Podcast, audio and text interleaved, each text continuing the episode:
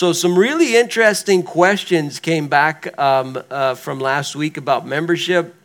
Um, even during the during the message, somebody said, "Well, what do I need to do to, to, to become a member of this church?" And as I said, "Well, I'll try to make it really easy. Fill out the piece of paper and give me the paper, and you're a member." Um, I'm not going to card you at the door.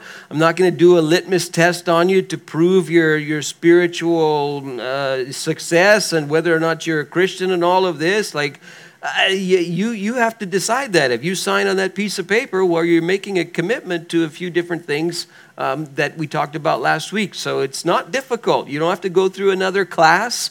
Uh, somebody asked, Do I have to be baptized in water to be a member in your church? And the answer is no.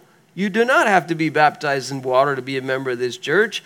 I'd like you to be baptized in water, but I'm not going to force you and hold you underwater and say, you know, I'm not going to come to your house and put you in your bathtub. Like, that's your decision. But you do not have to be a, a, a baptized in water to be a member of this church. Um, uh, somebody else asked, um, I heard, um, can I be a member of another church at the same time? That's an interesting question. Uh, our constitution and bylaws, which we now have, which you'll find in the in the membership packet there, uh, does not does not say you can't. Um, so I suppose technically you could be a member of two churches at once, but why would you want to? Here's here's here's why I'm I'm saying that.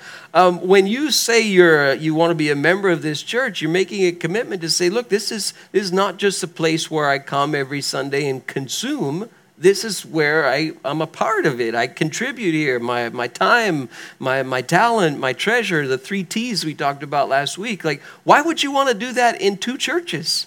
Do you have a lot of energy and a lot of money and a lot of free time on your hands? Like it's better to be to be committed to one rather than committed to two. And there's a difference between you know visiting a church now and again and really being committed to a church. There's a big difference between the two. Uh, somebody asked the question can my membership be taken away from me? Uh, that's a good question. And the answer is actually yes it can um, I do believe in church discipline. I do believe that the Bible teaches this. Uh, and I have had in, my ministry, uh, in particular when I was in big church, um, there's sometimes when you, you deal with situations in the life of a church where a person is doing something and it's a big something. Like it's it's wow their behavior is is destructive not only to them but to other people. And there's a problem that has to be challenged and has to be hey excuse me but you, you can't do that because you're hurting other people and you're hurting yourself with that kind of behavior and sometimes a person will say, okay, okay, okay, and they'll get help and okay, we'll try and fix it. But other times a person will say, uh uh-uh, uh, i am going to keep doing it and I'm going to keep on hurting people and I'm going to keep on keeping on. Um, and I'm going to I'm to eat your church alive. Um, and when that happens, then you have to say, well, no, you won't. and so there is, there is a way of doing that. I have had to, to do it on very, very, very rare occasions. It's extremely rare but it does happen. So that was the question that was asked, and I thought, wow, someone's someone's thinking. Okay, so just relax. All right, yeah, no, it, it's not. It's so rare that that happens, and usually when people behave in such an egregious way and you challenge them, um, usually if they don't want to change, they just leave and they say, you know, I'll go somewhere else and wreak havoc somewhere else in some other church because you have enough guts to actually challenge my behavior. Uh, so, you know, there is a such thing as church discipline. It does happen, but very, very, very rarely. And as I survey this wonderful and beautiful audience, I don't see any or foresee any problems in the near future. Sound, sound like a plan? Okay, so those of you who you, you're interested in church membership, please, please, please pick up a packet. All you've got to do is hand that sheet back to me. And if you do, I will give you this book for free. The best book on church membership that's out there. It's the content of last week's message. Um, so all those things, those six attitudes that you're signing off on, they're all in here, and so you get a copy of it for free. I've not seen a better book on membership anywhere. Um, it's called "I Am a Church Member" by uh, Thom Rainer. All right, so um, yeah, I just wanted to to put that out there, and thank you again for those of you who are showing interest. And by the way, uh, I'm not interested in satisfying any statistical thing. Um, I could care less uh, about uh, quantities and numbers. You know, if if ten people say, "Yeah, I want membership," great. If five people say it, great. It's I don't have to satisfy some quota.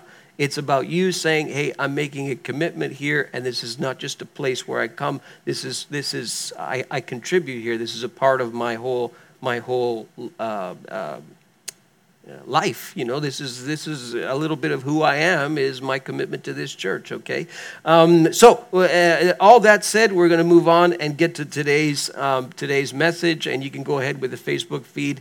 And uh, thank you those of you who who look at uh, what we do uh, online and you're using that facebook as a way to share your faith. You can take these videos that we're making, and we this what we're doing now is streamed on Facebook Live. And when it's done, it goes up on the page. Well, share it. Share it with your friends. Share it with your non-church people. I mean, it's so easy to invite people to church without inviting them to church.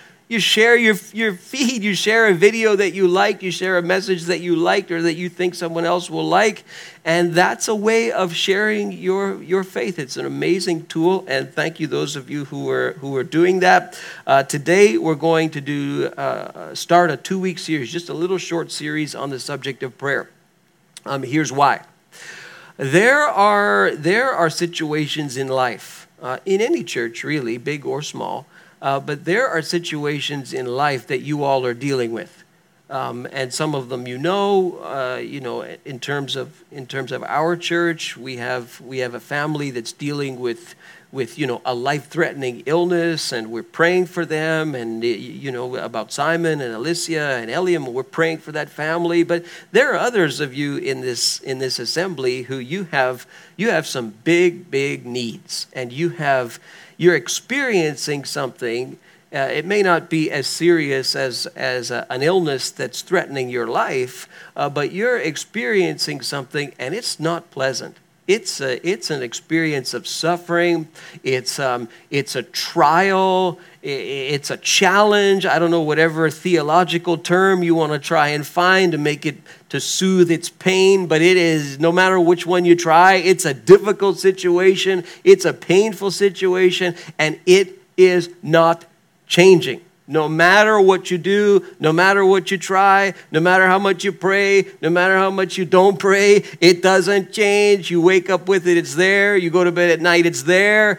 And you look and you say, Well, is there something wrong with me? How come, uh, how come this is not changing? Isn't it supposed to get better? If I'm a Christian, isn't it supposed to get better? And when you think about the whole idea of prayer, there's all kinds of questions that come into your mind. I put a post on Facebook about it, and wow, it generated quite a bit of interest. Um, so, like, do you pray? Well, if you do pray, you're unusual, you're odd. If you pray every day, you're a minority. You're a very small percentage of the population if you pray every day, even if you come to church every week. Most Christians who come to church every week do not, do not, do not pray every day. Most couples, I've said this before, do not pray together. Most do not. It's a very small percentage that do. Um, so it's because people have a lot, a lot of questions and a lot of frustrations about prayer you know, and they say, well, how come, how come this person prays and they seem to get results? And how come when I pray, nothing happens? How come when I pray, it just feels like it's bouncing off the ceiling? I mean, I never hear God answer. I never hear God speak. I never see crazy things in the sky. I don't see any pillars of smoke or fire. I don't see any seas parting. I don't see any prayers answered. Maybe I'm just praying to myself. Maybe I've got the wrong God. Maybe there's something wrong. How come this one, this one works and this one doesn't work? What's wrong with me? How come it works for them? We have all these kinds of crazy questions. Um, and, and, at Christmas time, it gets even worse. Uh, because at Christmas time we think, yes, yes, yes, I can really get God's attention. And those of us church folk, you know, sometimes we bemoan and we, we get all bent out of shape when it comes to Santa Claus. And we say, oh, this Santa Claus thing, it's just terrible you know why should why, it's such a distraction. It's so ungodly. I, rem- I remember when i was young and i was a new christian i was just so bent out of shape about santa claus. You know i remember preaching a message and i called him uh, in the message i called him satan claus and oh, uh, this is just terrible, this mockery of God. You've got this mythical being, you know, who he, he knows everything. He seems to know who's naughty and who's nice, and, and he can go everywhere in one night and deliver presents. So it's like kind of a mockery of God. And I used to get all bent out of shape. And can I just tell you, some of us who do that, we treat God like Santa Claus. We do, because we say, well, if I'm naughty, then God probably won't answer my prayer. But if I'm nice, well, God should answer my prayer, right? I'm being nice, I'm being a good person.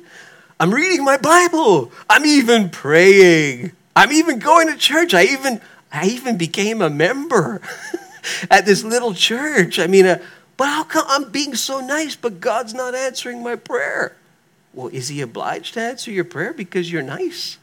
Not sure. Sometimes we can treat God a little bit like Santa, uh, even though he's nothing like Santa. So I want to talk to you about prayer for a couple of weeks to try and answer some of these questions. Um, and this is from a, a, really exciting book that you can read maybe in one sitting or two sittings. It's an old, old book. It's, you know, we're talking about events that took place like 2,600 years ago, but it's a super exciting book. It's the book of Daniel in, in the Bible's Old Testament, all right? And you probably know a few things about Daniel. Any of you can, tell me Daniel and the blank den? Lion's Den. Yeah, you know that story. How about the, uh, the three boys and the blank furnace? The fiery furnace, right? Or uh, you, you know some of these things. So we're going to look at a couple of examples in the book of Daniel over the next two weeks uh, before we get into Christmas. And by the way, we'll have Pastor Roger Berg with us next week from uh, Queensway in Toronto, and he's going to come and share a little bit uh, with me on the subject of prayer. And that's a church that's a whole lot bigger than us. That's like 3,000, 3,500 people. Um, and you think we have you know, examples of people who are experiencing sort of suffering that doesn't go away. When you're 3,000, you've got that multiplied over and over and over again. Um, so, anyway, talking about the book uh, of Daniel and examples of prayer. So, first and foremost, y- you've got to understand what's going on in this book because it really, really relates to today. You have the beginning of the sixth century BC, and you have um, uh, the Babylonians are going to come in and they're going to lay siege to the city of Jerusalem. Uh, they're going to have several waves of attack, and eventually they're going to defeat the city. They're going to burn the temple. They're going to destroy the city. They're going to they're going to wreak havoc, and they will take people uh, captive to this foreign land, to Babylon, hundreds of miles away, to this, this completely different culture that's, that's a whole different religious system. And, and this is the beginning, the introduction to the book of Daniel. Bam! You have it happen right away, right at the beginning. And you are introduced in particular to four young men. Uh, four, uh, they're probably teenagers, maybe young adults. It depends what scholar you may be talking to. But they, they, these, these young men end up in Babylon with, with hundreds of other Jewish people, and they're in an alien land, okay? There's no, there's no Judaism there. It's a whole different religious system. It's a whole different alien culture. Imagine being taken from your home, being made captive in this foreign land, and what they do right away is they try to brainwash these four young boys or young adults, and they want to indoctrinate them in the whole language, custom, religion, everything of the Babylonian culture. They even give them uh, different names. Do, can you, do you know the names beyond Daniel um, of the, there's three other boys that are referred to. Do you know their names? Can you shout them out at me? Shadrach, Meshach, and Abednego. Okay, you all speak Babylonian. So those are their names that they were given. I remember meeting people who were named after them. I, uh, there's a great, great old sermon, an amazing sermon that you can, you can look up online uh, called That's My King by an African American preacher by the name of Shadrach Meshach Lockwood, I think it is. S.M. Lockwood. It is an amazing sermon, one of the best I've ever heard, but his name was Shadrach. Eh, Shadrach, Meshach, Lockwood. S.M. Lockwood is, I think, his name. The title of the message, That's My King. Worth looking up and watching on YouTube. It's only like a five or seven minute message. Amazing, amazing. But he's named in, those are Babylonian names. Okay, do you know the names of those guys not in Babylonian? So, so Daniel he was renamed when he got into the culture Belteshazzar. These are all in references to different Babylonian gods. Uh, Shadrach, his real name is Hananiah. That's his Hebrew name. Meshach, his real name is Mishael. And Abednego, his real name is Azariah. So most of us know the Babylonian names, ironically, but not the Hebrew names. So these are the four, the four young guys who were introduced to right away, boom, right in your face, right at the beginning. And of course, we've got this king of Babylon. He's got a really crazy name, Nebuchadnezzar. Say that five times, right? Nebuchadnezzar. Uh, so he's the king, and, and there's this whole system to brainwash these young guys and turn them into the cream of the crop. Uh, he wanted the best, he wanted the best looking, he wanted the, the people uh, in the captives who had the most aptitude, the most intelligence. He said, Give me the cream of the crop, and we're going to brainwash these people, we're going to transform them into the elite and they will become part of the whole Babylonian system. All right, that's you, you, you see that in chapter one. And what happens is that um, they're, they're given a new diet. Um, if you know the story, and uh, they, they refuse the diet.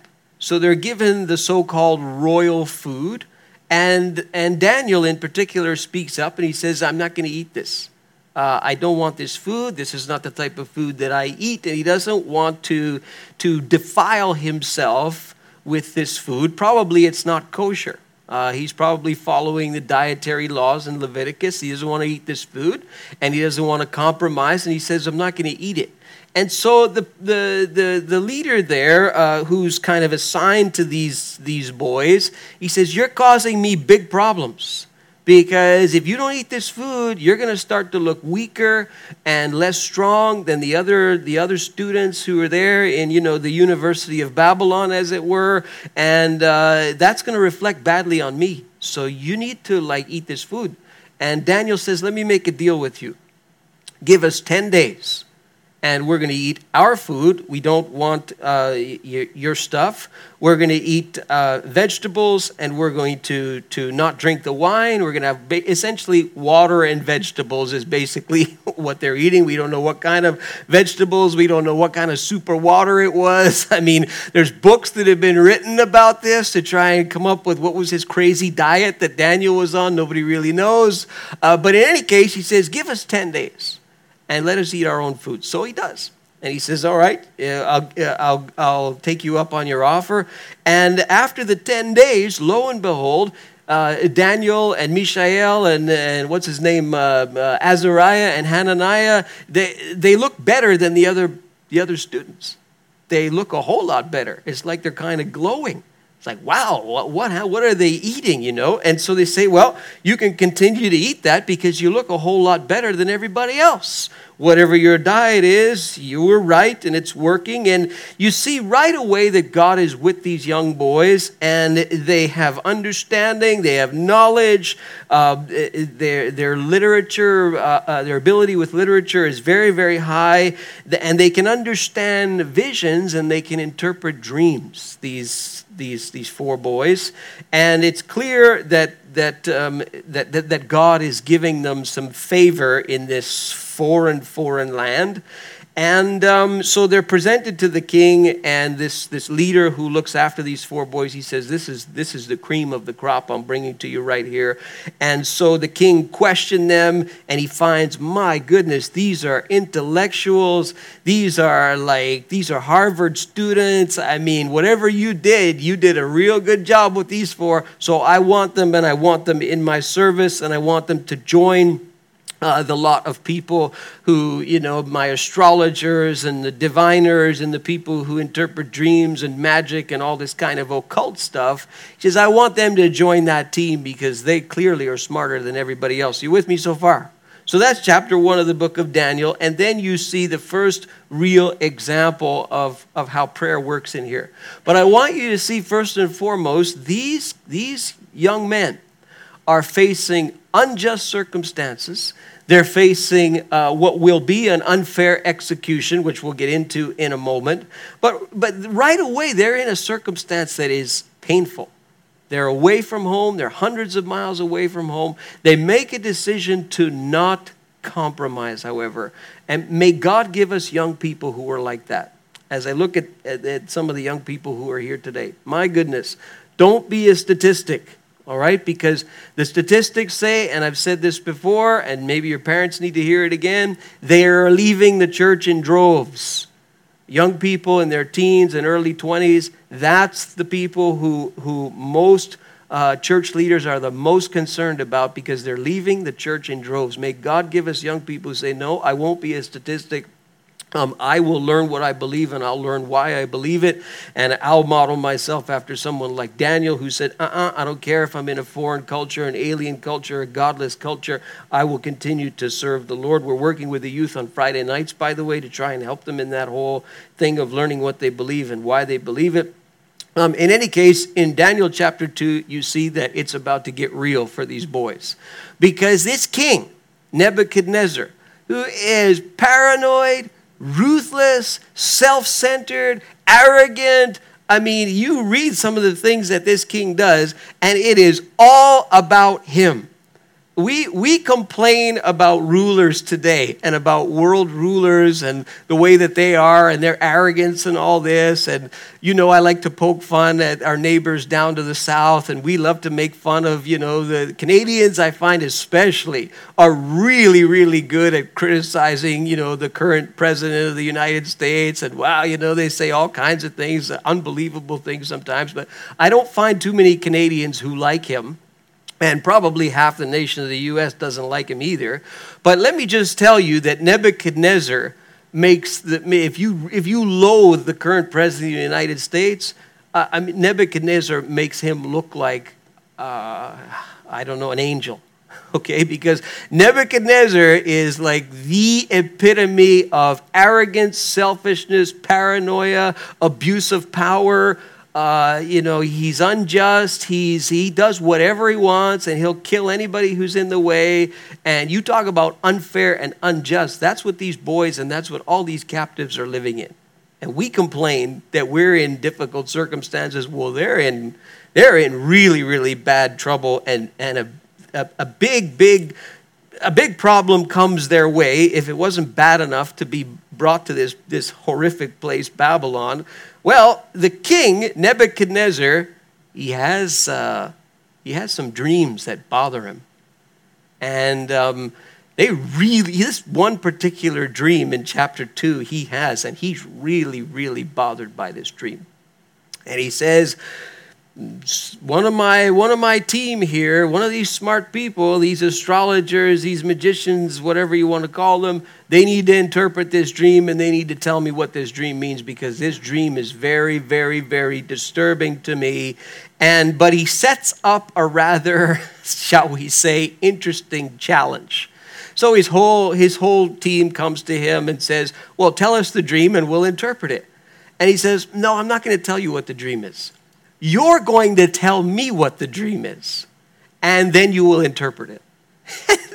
and they all say, well, have you flipped your have you flipped your lid? Like nobody can do that. Oh, you're, you're asking us to do something that's, that's impossible. You're asking us to tell you what your dream is, and then to enter how are we supposed to know what your dream is and he says well here's how you're supposed to know if you don't tell me what the dream is i kill you that's how it will work and so don't give me any of your excuses uh, you, you, will all lose your lives if you cannot tell me what this dream is how's that sound so maybe you can figure it out.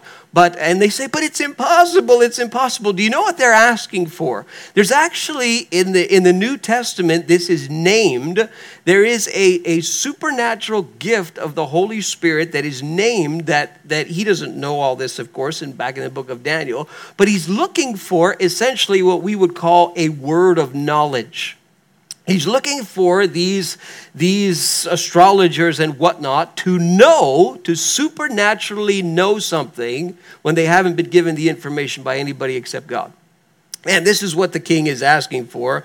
You do something supernatural and I'll believe you. And they say, well, no one can reveal it to the king except the gods, and they do not live among men. So you're asking something that's impossible. And he says, Well, fine, I'm going to kill you all. So how do you like that? Would you like to be led by a, a leader like that? Don't you think that's a little unfair? Don't you think maybe that's a little bit unjust? I mean, a little bit. Well, God, why don't you bring us to this place? Where's your hand of blessing on us? You know, we don't compromise. We don't, we, we, we, we're in here and we're trying to live for you, and yet you bring us into this circumstance. This is really, this is a bad, bad, bad scene. And, you know, the king is not letting down.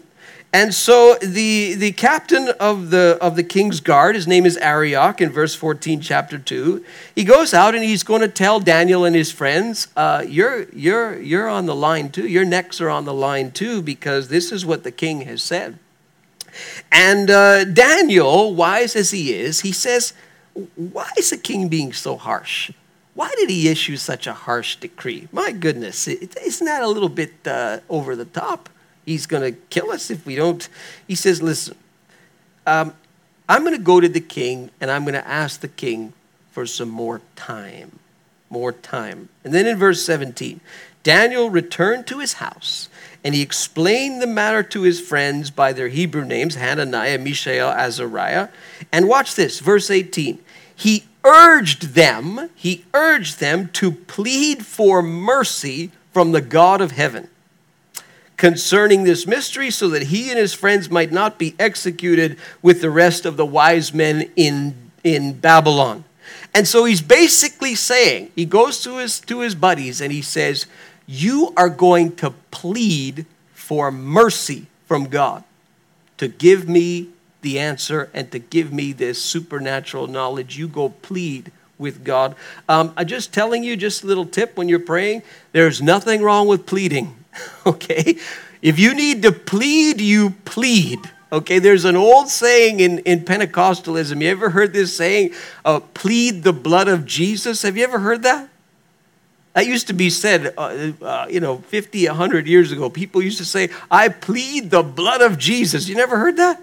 Wow, okay, that's, that is stunning. That's an old kind of Pentecostal term. But if you have to plead with God, there's nothing wrong with it apparently because Daniel said, You go and plead, and I'm going to go to the king and ask for more time. And lo and behold, during the night, the mystery was revealed to Daniel in a vision. Boom, he's got the answer.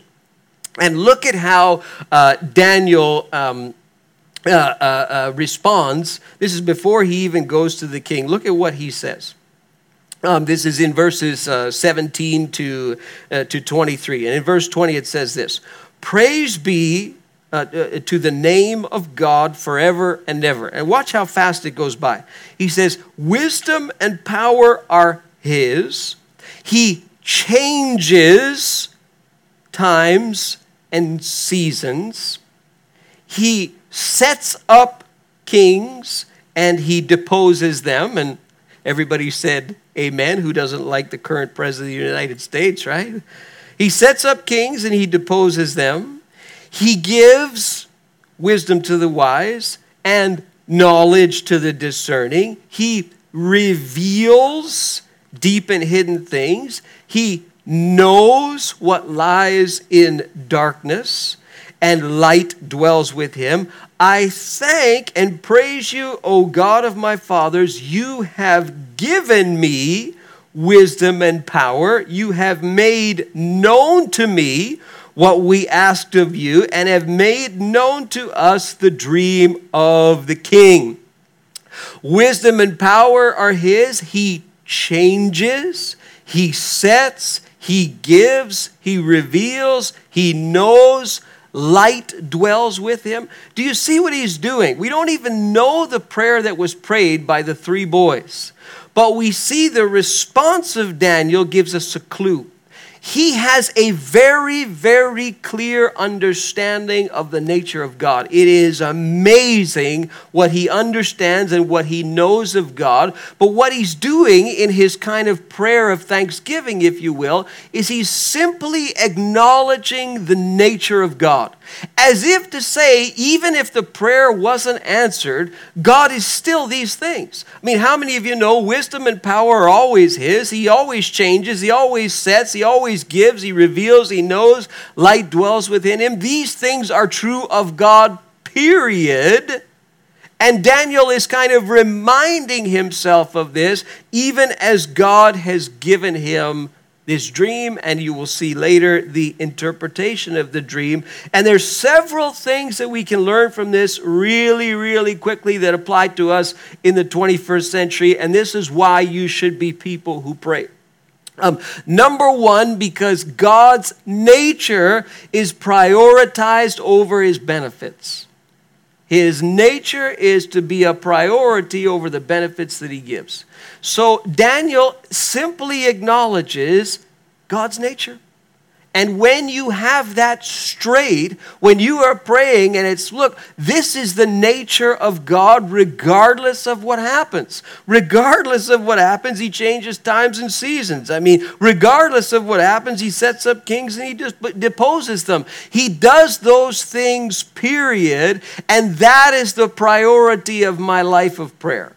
Whatever the circumstances may be, okay, but that is a secondary thing to the priority of the nature of God, and this is what Daniel gets. And if you read the book of Daniel, you will see it over and over and over again. There's a priority on understanding the nature of God and who He is above all things regardless of what he ends up doing. This is the doctrine of sovereignty. Fancy word doesn't uh, sovereignty like Quebec wants to become sovereign sometimes. You ever heard it that way? So sovereignty means looks after the affairs of. God looks after the affairs of this world. He runs the show. He is sovereign. And this is what is being taught all over the place in the book of Daniel. And this example is just one. You should pray because his nature is prioritized over his benefits. Number two, you should pray because God will show you mercy. It's interesting. Go and plead for mercy from the God of heaven. Do you know what mercy is? We like to use mercy in the same sentence sometimes as grace. The two are different, okay? Here, here's an easy definition grace is God gives you what you don't deserve. That's grace. How many of you are thankful for grace? I'm very thankful for grace, okay? So God gives you what you don't deserve. He, he, he has brought you into His family, He's made you a child of God, and you do not deserve that, okay? So God, it's a gift. Salvation is presented as a gift. This is the grace of God. We get the word charity from the same word, it's a, it's a gift. Uh, mercy is different.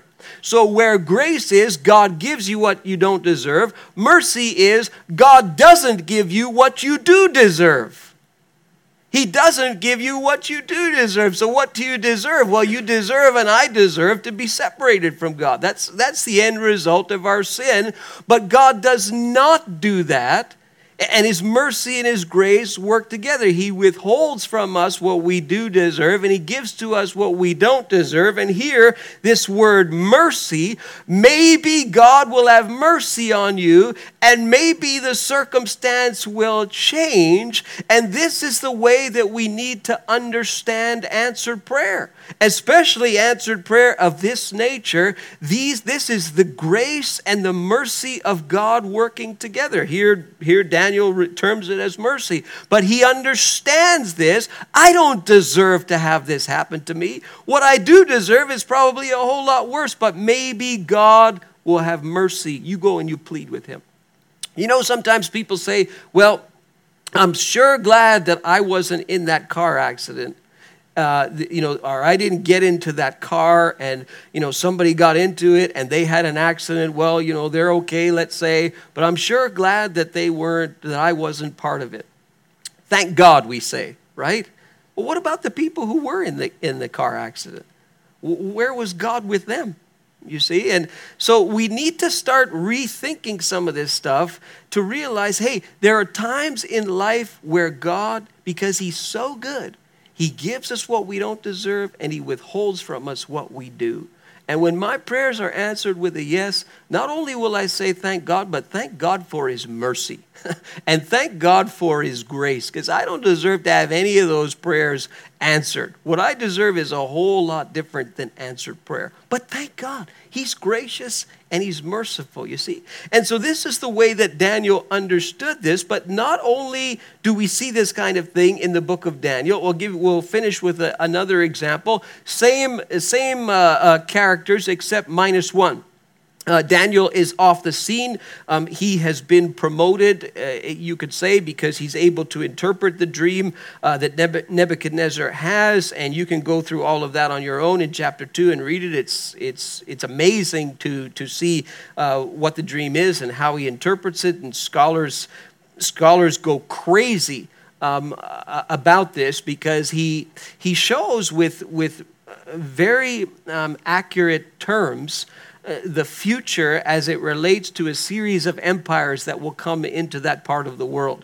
And, and scholars who know the history, they say, look, whoever wrote this thing in Daniel chapter 2, they obviously wrote it after the events in question, because if anybody knows their history, they know that this is talking about this, and this is talking about, you know, the Greeks and the Seleucids and all these different things. You can read about it yourself. And they say it has to be written afterward because it's obvious who he's talking about. It's, it's really quite incredible. In any case, we move to, um, to the third chapter of Daniel, and then you're going to see another big problem. And here, Daniel is off the scene. Again, he's been, he's been promoted.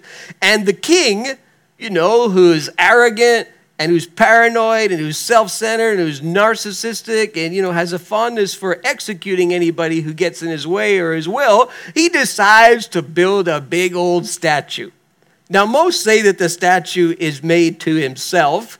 It's rather large, it's 90 feet high, and it's nine feet wide and he sets up this big statue in the plain of Dura in the province of Daniel. And he says, here, uh, sorry, province of uh, Babylon. And he says, here's how it's going to work. We're going to get all these musicians together. And when the musicians play, everybody bows down to the statue. So we're going to have a huge gathering, and it's all about the statue, presumably of himself. And as soon as you hear the music, Everybody bows down. Does everybody understand? I, Nebuchadnezzar, have spoken. Wow, that seems really unjust, seems really unfair. How come these Hebrew boys who serve God are under such an unjust, unfair circumstance again? This is not the first time. This is the second time. And so, but that's the circumstance, and that's what they have to deal with. And oh, by the way, if anybody doesn't bow when the music plays, they'll be executed. Nebuchadnezzar's, you know, very fond of this. And so this is the deal. So what are these Hebrew boys going to do? I mean, they're in this land and, you know, they don't want to compromise. If they compromise, then they may live, but if they don't compromise, they're going to die. And what are they going to do? And and so word comes to be um, you know, that, that uh, some of the enemies of these boys, they say, look, um, king, uh, you said when the music plays, everybody falls down and worships the image of gold, and that whoever doesn't fall down and worship the image gold, what do you do with them? You take them and you execute them, but how, you said, King? You're going to throw them into the furnace of blazing fire. And scholars debate as to how big this thing was and how much fire and how big it had to be to hold all these people and all of that. And you can look that up on your own. In any case, that's the punishment. And they remind the king and they say, listen, king, um, you got a problem here because there are these boys and they're in your service and they, they look after your affairs in the province of Babylon. And these are their names Shadrach, Meshach, and Abednego, going by their Babylonian names. And King, uh, we want you to know they don't pay any attention to you and uh, they don't serve your gods and they're not going to worship the image of gold that you set up. And of course, the king says, Excuse me? They're not going to what? Well, king, they're not going to bow down and worship the image that you set up. Uh, we just want to let you know. And he and he, he gets into a rage and he says, "Is this true, Shadrach, Meshach, and Abednego, that you don't serve my my gods?" And he brings them forward. He, you're not going to worship the the image of gold that I set up. And, and so when you hear the music, just you bow down, right? That's what you do because I'm Nebuchadnezzar, and they say, uh, "No." and he says, Well, what God is going to rescue you from my hand if you do not bow to the thing. Like, this is a big problem. And listen to their reply that they say. It's, it's really, it is very revealing. Nebuchadnezzar, we do not need to defend ourselves before you in this matter. If uh, we are thrown into the blazing furnace, the God we serve is able to save us from it and he will rescue us from your hand, O king. But it doesn't stop there. Look at the next verse in verse 18. But even if he does not, we want you to know, O king, that we will not serve your gods or worship the image of gold you have set up. Excuse me? Even if he does not? It was in their thinking, apparently, these Hebrew boys, that look, God may not deliver us from this, this unjust circumstance, from this, this evil king, but we're not going to compromise. So, come what may, king, we will not, and we do not even need to defend ourselves in this matter. How could they think that way? And how could they have in their thinking, even if he does not. Here's why because they have in their minds something very different than what this king has in his mind. For him, it's all about the temporary, it's all about the here and now, it's all about him. And for those Hebrew boys, they're seeing even beyond the grave. Their point of view is look, whatever suffering we face in this life, here we're captive in Babylon. I mean, we have, we have problem after problem after problem after problem. Eh, but, King, we want you to know that we're not going to compromise what we believe because we live, we live for a God who transcends the here and now. We live for a God who transcends even the grave itself. So, even if He does not, we will not serve your gods ever, ever, ever. And so the king gets really, really mad at this. He's like, okay, now, now you're finished. So he says, turn up the heat. Turn it up, turn it up, turn it up, because we're going to finish these people off once and for all. Who do they think they are? They are. They're not going to bow down and worship this image. I'm the law of the land around here, and I'm going to make a statement. Turn the heat up. He turns it up so hot that people around die.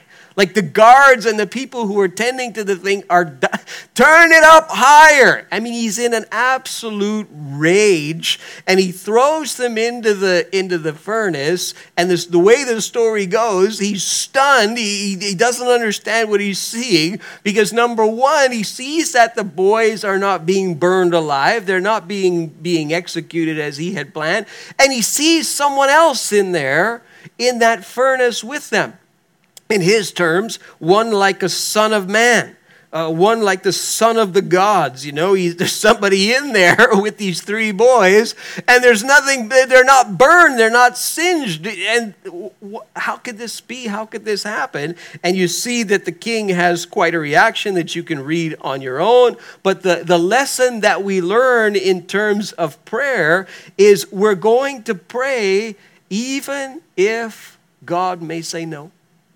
Even if God doesn't deliver us. And this is the thing about, about 21st century Christianity. Um, we're looking for God to deliver the goods. And when God doesn't deliver the goods, well, maybe God is the problem. Maybe my faith is the problem. Maybe the, the devil is somehow invaded the situation. You know, uh, who knows? But God must deliver the goods because that's who God is after all. He will deliver us. He will do all this. He will prosper us. He will heal us. And He will do so at our beck and call all the time. And this is why we serve God. That's not why Daniel served God. That's not why the other three boys served God. They served God because they recognized that they served one whose nature transcends life itself and even death itself. And they were like, you know what? We acknowledge the sovereignty of God, and even if He does not deliver, we will still serve Him. And this is the way that we need to pray, friends. We need to pray, God, no matter what happens in the situation, whether I get the supernatural answer, is it cold in here? Do you feel cold air? Okay, somebody um, play with the thermostats, guys. There's one on that wall, one on that wall, and take it up a notch. We're allowed to if you find it too cold. I see somebody with their hood on there, and I could feel, man, I could feel the draft. At least it keeps you from sleeping. That's good. So learn this lesson in, in, in, about prayer as we finish. When you're facing these kinds of circumstances and you're looking for God to deliver the goods, and you see that the goods are not coming, and you wonder, okay, is it my faith? Have I got the wrong God?